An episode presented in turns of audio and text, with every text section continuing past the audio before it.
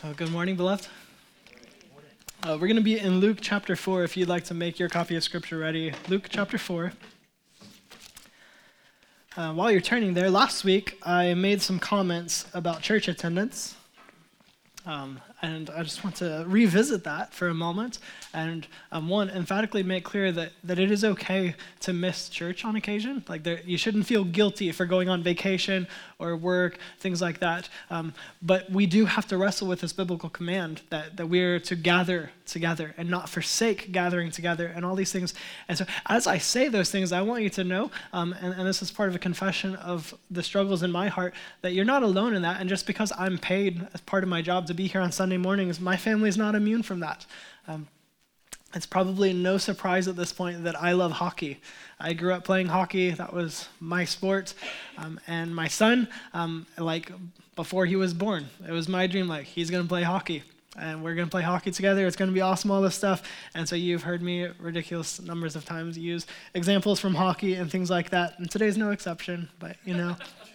Um, what was difficult for us is that um, he has gone through five seasons of Learn to Play, all culminating in this moment where he is now at the age where he can officially join a team and play league hockey. And all of him looking forward to that, and really just all of me looking forward to that, um, we have arrived. And so I register him online, and it says, you know what, weekday practices, weekend games, and we've done this for five seasons. So we know the deal. After the learn to play sessions, then they start playing games on Saturday mornings. And so I register him. We have the evaluation skate, and at the end of the evaluation skate, coaches are just kind of leaving. And I'm like, hey, buddy, what did they say? I didn't hear them give any directions on what's next. And of course, he's like, I don't know. and so I, I find one of the coaches like, oh, yeah, there's going to be a jamboree next week, and we'll get teams, um, the rosters finalized and all this stuff, and then you'll, you'll get a schedule. I'm like, okay. And so we're getting close to the end of the week. I'm like, okay, so jamboree should be this coming weekend. Like, we're days away from that. So I'm emailing and calling and finally get a response back my questions were like, when is this jamboree? Because we, we kind of need to know when to be there. And when will practices be? Because that's going to affect when we have home group, when our game's going to be. Just like we need to know times and things like that. And I get the response that, well, practices will be Wednesday nights and games are actually Sunday mornings at 8.30. All of this coming to this point, and then to have to break my son's heart slash my heart that uh, no, you're not going to be playing games. So um, we'll go to practices, and maybe when you get into another age group, age bracket, then games will be at a different time. Um, but that was hard for us, and so uh, we had the jamboree this past Monday, where they have the tentative teams and see how they are, so that it's not just like one team's going to dominate all the others, and so we're there and we're in the locker room, and me and Leland, my son, are in the locker room alone. I'm getting him dressed and everything. Another dad comes in with his son, and they start getting him dressed. And so just us in that locker room, I look over, just trying to be friendly, like, hey, how are you doing? Everything. You guys excited for the season? He's like, oh, yeah, I'm one of the coaches. It's going to be a good time. Uh, you guys ready to start games? And I was like, well, actually, he's only going to be able to do the practices. Just doesn't work out for us to be able to do the games. And like, without missing a beat, he's like, oh, you're a pastor, aren't you? I was like, well, yeah. actually, I am. That's kind of critical to my job to be available on Sunday mornings. And um, and the guy is like, oh, you know what? Like, actually, having kids now, growing up, I'm realizing that I really need to plug back into a church. I'm like, oh, well, that's, that's great to hear. And so I start to have this gospel centered conversation with him, just like as you're looking for a church, like just remember, like it's so important that you find one that really believes scripture, that holds to the gospel. And so I'm, I'm telling him all these things, and like I'm getting excited. Like I know this is this is this kind of sucks, buddy. but like what a beautiful moment here now. Or because of that decision, because of this moment, now I can share this with this dad and try to shepherd him through like what's it going to look like to be in a good place with his family and a healthy church and so we're over. Um, this is this is not here. This is closest ice rink. And I'm like, "Do you live close by?" And he's like, "Yeah." And I was like, "Well, actually, I know a great gospel-centered church nearby. It's actually just a few blocks from here, and it's it's pretty big." Um, and he's like, "Oh, is it this church?" And he says the name. I was like, "Oh, yeah." And he's like, "Oh, which we visited that one." And you wouldn't believe, like, and he, like, his total demeanor changes. He lights up and he's like, I actually met the pastor in the lobby the first time we visited. That kind of stuff doesn't happen, so we've loved it. Again, me confessing to you, huge check on my prideful heart in that moment. As I sit there and I think, you're in a locker room with exclusive access to a pastor who's trying to shepherd your soul in this moment. But you're excited that you met someone who has a quasi celebrity status. And that's what made the deal for you. Like that's that's what mattered. Like how ironic. The more important thing is that some individual gave you attention in a way that felt like it built you up. And it begs the question for me and for you today what do we want from another person? What is it that we're actually after? Is our motive just to exploit another person for what we think we need or what we want? Or can we actually see the person? And I'm going to spoil the ending for you right now of where we're going. God does not play this game. God does not play this game. And so here we are in Luke chapter 4. Uh, we're going to pick up where we left off last week. In verse 14, we're going to start. Luke chapter 4, verse 14. It says, Then Jesus returned to Galilee in the power of the Spirit, and news about him spread throughout the entire vicinity. He was teaching in their synagogues, being praised by everyone. So, Jesus here, um, Luke makes this repeatedly clear throughout his gospel. Luke is doing everything, he's operating in the power of the Spirit. And so, in the Spirit, Jesus has come in the power of the Spirit. He's going now into a new region because remember, he was baptized in the Jordan. He crossed the Jordan. He's in the wilderness. He's tempted. And so now he has traveled up north again. He's in Galilee in this new region. This is back where he actually grew up. And as he's going, he's going synagogue to synagogue and he's teaching, and people are amazed. They're praising him. And so he's launching this public teaching ministry in synagogues. Um, if you don't know what a synagogue is, that's okay. Most of us don't. Uh, but a synagogue is like a local venue for religious studies and services. So um, the, the people of God, the Jews in Judaism, they had the temple in Jerusalem for much of their history.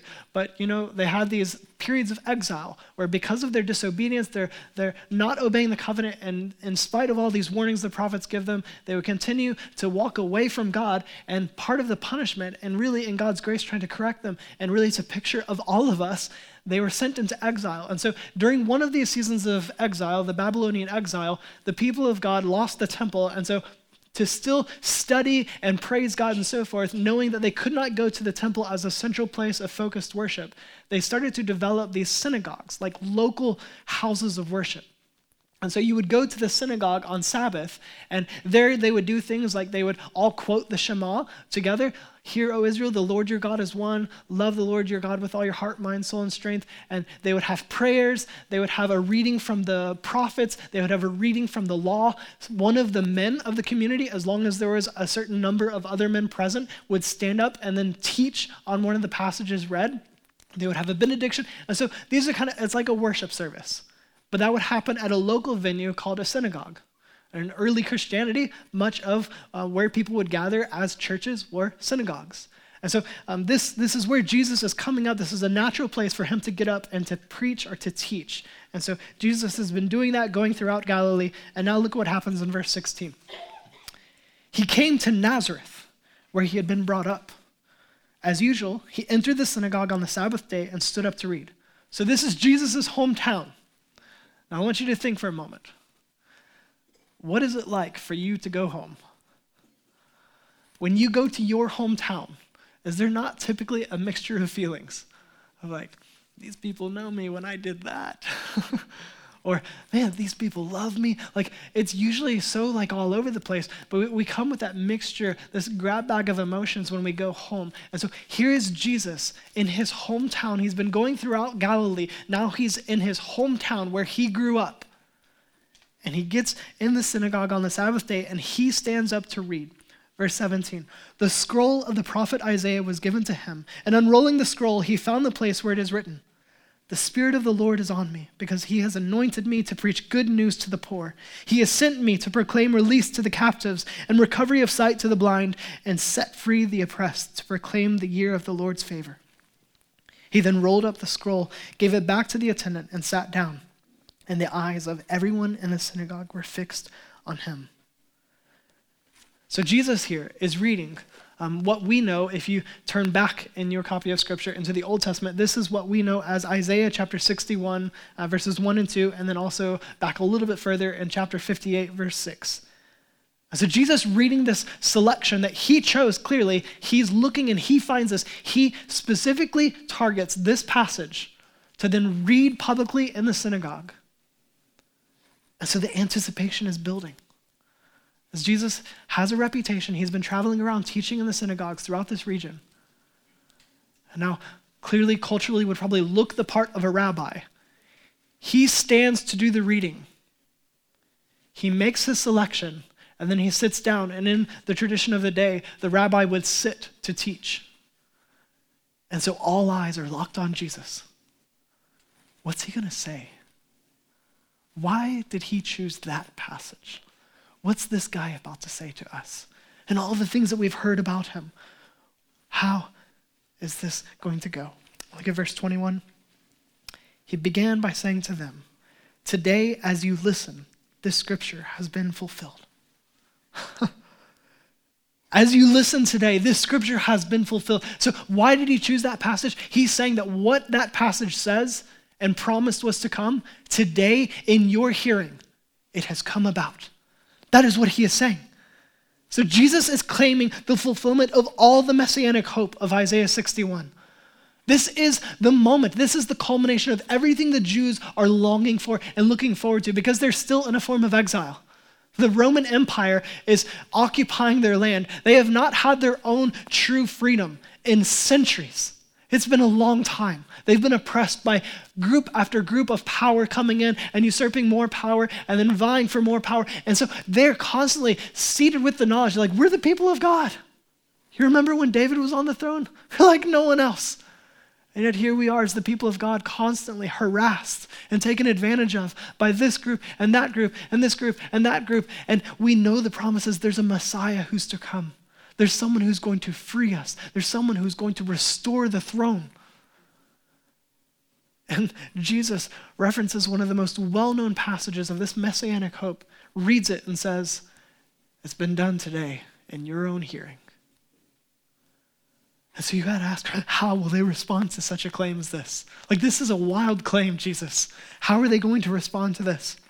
Verse 22 They were all speaking well of him and were amazed by the gracious words that came out of his mouth. Yet they said, Isn't this Joseph's son? Remember, he's in his hometown. Like, we know the guy who raised him. Remember Joseph? Remember Mary? Remember those quirky other kids? Like, wait, wait a second. You're making this claim? Boy, we saw you in diapers. We, what are you claiming? And so you have this weird mixture to where some of they speak, they think highly of him, speaking well. They're amazed by the gracious words coming out of his mouth, and yet they're also doubting and they're challenging him. And so we keep going, verse 23. Then he said to them, No doubt you will quote this proverb to me Doctor, heal yourself. What we've heard that took place in Capernaum, do here in your hometown also. He also said, Truly I tell you, no prophet is accepted in his hometown. But I say to you, there were certainly many widows in Israel in Elijah's days when the sky was shut up for three years and six months, while a great famine came over all the land. Yet Elijah was not sent to any of them except a widow at Zarephath in Sidon. And in the prophet Elisha's time, there were many in Israel who had leprosy, and yet not one of them was cleansed except Naaman the Syrian. When they heard this, everyone in the synagogue was enraged. They got up, drove him out of town, and brought him to the edge of the hill that their town was built on, intending to hurl him over the cliff. But he passed right through the crowd and went on his way. What a turn. What a turn it takes that Jesus in his hometown gets up, reads this passage, preaches on it, says, It's fulfilled now in your hearing. He's making this claim about himself that he is the messianic hope, he is the Messiah. He has come to accomplish all of this. And some of them are amazed, like, man, wow, gracious words. Wait, this is Joseph's boy? And Jesus reading their thoughts as the true prophet. Like, I know what you're thinking. You'd quote this proverb at me Doctor, heal yourself. I mean, think about that. do you want a doctor who can't take care of his own ailments? Hey, what, what we've heard you doing in Capernaum, why don't you do that here? What's, what's the thing? You won't do that in your own hometown, Jesus? They're challenging him, they're, they're doubting, they're pressing on him. And Jesus turns it around and like, okay, you know your history, right? You've read the scriptures? You remember Elijah? There's this time when there's this long, long famine. And Elijah is hungry. And he goes to the house of this widow. This old lady and her son are there. And she's got just enough oil. She can make one more piece of bread, one more little cake. And in kindness, she's like, we'll make it, we'll share it. And yet, Elijah, in the power of God, makes it to where that little amount of food she has never runs dry throughout the famine. And she's like, You remember that? She wasn't even a Jew. and all these other Jewish widows starving to death. But Elijah didn't go to them, just the one. Or Elisha, his successor. You know how many lepers were in Israel during his day? Who knows? A lot of them. But you know, Elisha healed one of them. It was Naaman. He wasn't even a Jew either. As you just imagine this as like, oh, this hurts. He's making this point that not everyone gets this kind of blessing from God. And in fact, sometimes it's not even the people of God. And here you are saying, like, you want me to prove myself here at home? And they are enraged. They're so mad. They drive him out of the synagogue. They push him up a hill, and there's a cliff there. And they're ready to throw Jesus off the cliff.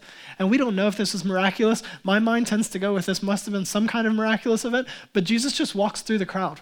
It's like, all right, I'm out. And he walks away, going on his own way. This is a wild, wild turn of events. This happens because they wanted what happened in Capernaum to happen here. They wanted Jesus to prove himself by giving them the relief and the blessing that they wanted, what they thought they needed most. But here's the rub we often don't even know what we need. Have you found that to be true? Sometimes you want something so bad, and then you get it and you realize that was not good for me. or sometimes you want something so bad and you receive something else, and in the end you're like, wow, thank you, God. Because I wanted that, but you knew I needed this. But we often don't even know what we truly need. And consider Jesus' claim from reading this passage in Isaiah that the year of the Lord's favor is here. And so this would be a reference to the year of Jubilee. And so the seventh, seventh year, so the 49th year, in, according to Deuteronomic law, is the year of Jubilee. And so this is a year of rest, like no work, let's just chill. And so anyone who has a debt, it's freed, it's forgiven. And so everybody gets this kind of like beautiful reset. Some of you in the house are like, can we have that again? like debt free, that'd be awesome. And so the year of Jubilee, the seventh, seventh year, and Jesus is saying, this is the ultimate seventh, seventh year. This is the true year of the Lord's favor. This is final rest has come. Rest. I think every human throughout history has known we need to rest. And it's so hard to just rest. Um, John Mark Comer, as a well known former pastor and author, he, he writes extensively about this idea of rest. Um, but he has three kind of just cataclysmic events that he's identified in, in recent somewhat recent history that have really shaped what rest looks like in the West. Um, and he points to things like in the 13th century that public clock towers came about. Where now everyone in the, in the vicinity can see, oh, that's what time it is. Oh, well, we got to hold to that. And so there's this new pressure now of like, well, we said by this time, the clock is literally ticking. And so this collective effect on us that, oh, we're bound by this time. And he points to things like in 1879, Edison invented the light bulb. Oh, light? It's getting dark outside? Get out the candles. Or you know what? Flip the switch. Instant light. So much brighter. And now I can continue to do all these things that I couldn't do when it was dark. Or 2007, the introduction of the iPhone. As the iPhone is this web enabled device that's in all of our pockets. And so, if you look at this, in the early 20th century, futurists were looking at just the exponential rate of all these inventions that are labor saving devices. And so, you think, like, you want to take a hot bath. Before the invention of the hot water heater and all these things like electricity, what would it take to do that? You got to go get buckets of water. You got to make a fire, heat up stones you're going to drop in there. However, it is, that's going to take a lot of time. Whereas now, open the tap, hot water.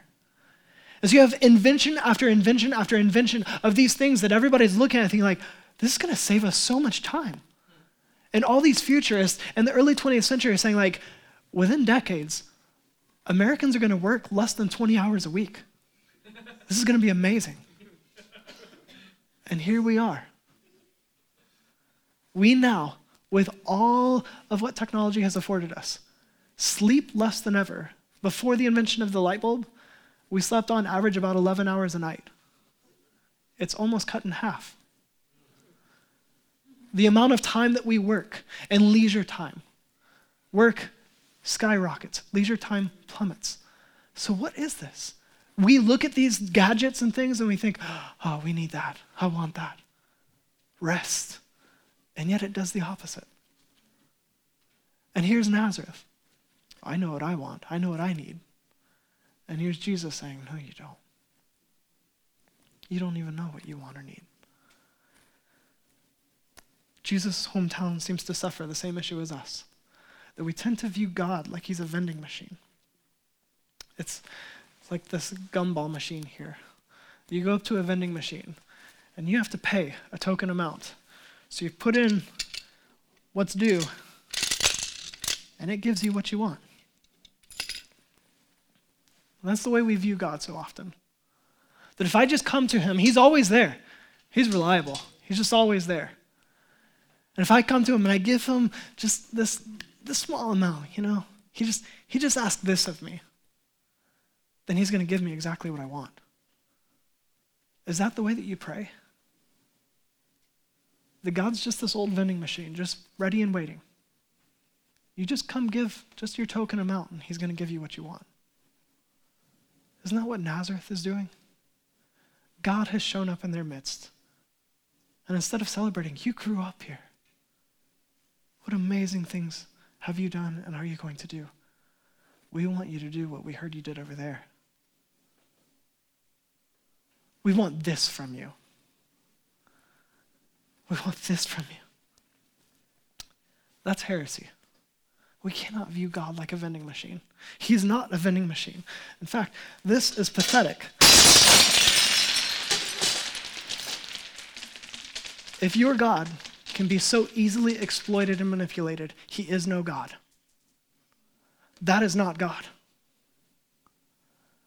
God is Jesus who said things like, This is why the Father loves me, because I lay down my life so that I may take it up again. No one takes it from me, but I lay it down on my own. I have the right to lay it down, and I have the right to take it up again. I have received this command from the Father. Push him up a hill and see if you can throw him off a cliff. And he walks away, going on his own way. He will lay down his life, but he does it on his own, on his own terms.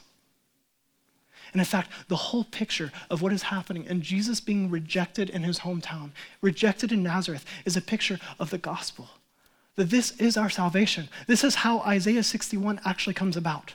That he would set free the oppressed because we are oppressed in our sin. The blind would receive sight, that we have been blinded by our sin and don't even know that we're dead. And yet he comes and gives us sight, opens our eyes to see the beauty, the grandeur, the majesty of God. This is Jesus, God who has come in love for us. All of the promises of Isaiah 61 are fulfilled in him, but it's not by this hometown saying, We want this from you. It's by him saying, No, I've come to give you the greatest gift. It is me. He is the greatest gift. He has come for us, but we cannot exploit and manipulate him. He is like no other. And so it won't be on our terms all of our hope and how Jesus would truly do this is in his ultimate rejection and death. It was on his terms. And he laid down his life because he loves you. He wants you to enjoy him, not just things you can get from him, but he wants you to enjoy him. He wants you to know him. And so, church, as we conclude, I just want to ask if you see the tragedy in this. Do you see the tragedy in Jesus walking away because they just want something from him? you just lost the greatest gift God Himself because you were more concerned about getting what you want from Him when He is everything we could ever want or need. See the greatest gift of God is Himself. And so, bottom line, don't desire things from God more than you desire God Himself. He loves you. He came to be rejected just like he was in Nazareth, but ultimately on a cross where he would die the death that you and I deserve. And he would call us to repent, to turn from our sin and turn towards him, saying, Follow me. And he would lead us in the path of life. This is our freedom. This is our salvation to know and love and be loved and known by Jesus, the one who has come. So let's follow him faithfully. Will you pray with me? God, I thank you for your great love. Thank you that you endured hardships, Jesus, like going to your hometown and being mocked, and them even attempting to kill you prematurely. But thank you, God, that you are faithful. Um, your covenantal love does not change. You are steadfast. You're gracious, you're compassionate, you're slow to anger, so we thank you for that. If it was me, I would have just put an end to it right then and there. But you didn't, because you see through to the end. And you're after so much more. You're after us. So, God, would you move spirit in us, convict us, change our hearts, help us to see you for who you are, to love you more, to obey you, to come to you rightly. Thank you, and I pray all this in Jesus' name.